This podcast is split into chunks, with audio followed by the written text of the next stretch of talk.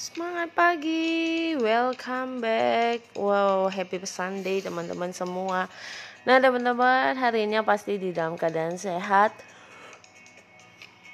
Kita tetap bersyukur ya untuk bisa bernafas lagi, bisa bangun lagi dan diberikan uh, kesehatan yang baik pastinya dari Sang Pencipta. Dan teman-teman, hari ini aku akan berbagi lagi. Nah, kalau kemarin aku tentang bagaimana hari-hari mengha uh, hari menghadapi kontes perlombaan berbicara atau pidato. Dan hari ini adalah sesi di mana aku akan berbicara membagikan sesi aku bersama dengan anak-anak dari usia 8 sampai 14 tahun. Dan aku akan cerita ya teman-teman.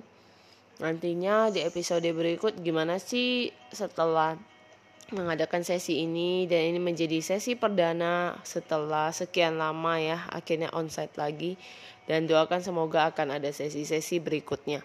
Yang aku mau bagikan nantinya juga adalah bagaimana perlombaan kemarin aku mengikuti kontes. Jadi teman-teman nantikan saja gimana perasaannya, gimana kalau kita menghadapi perlombaan-perlombaan. Jadi aku berharap teman-teman ini semua podcast juga bisa terus menginspirasi teman-teman dan teman-teman saya tak selalu ingin berbagi tentang pentingnya belajar berbicara di depan banyak orang karena ini akan menjadi modal kita.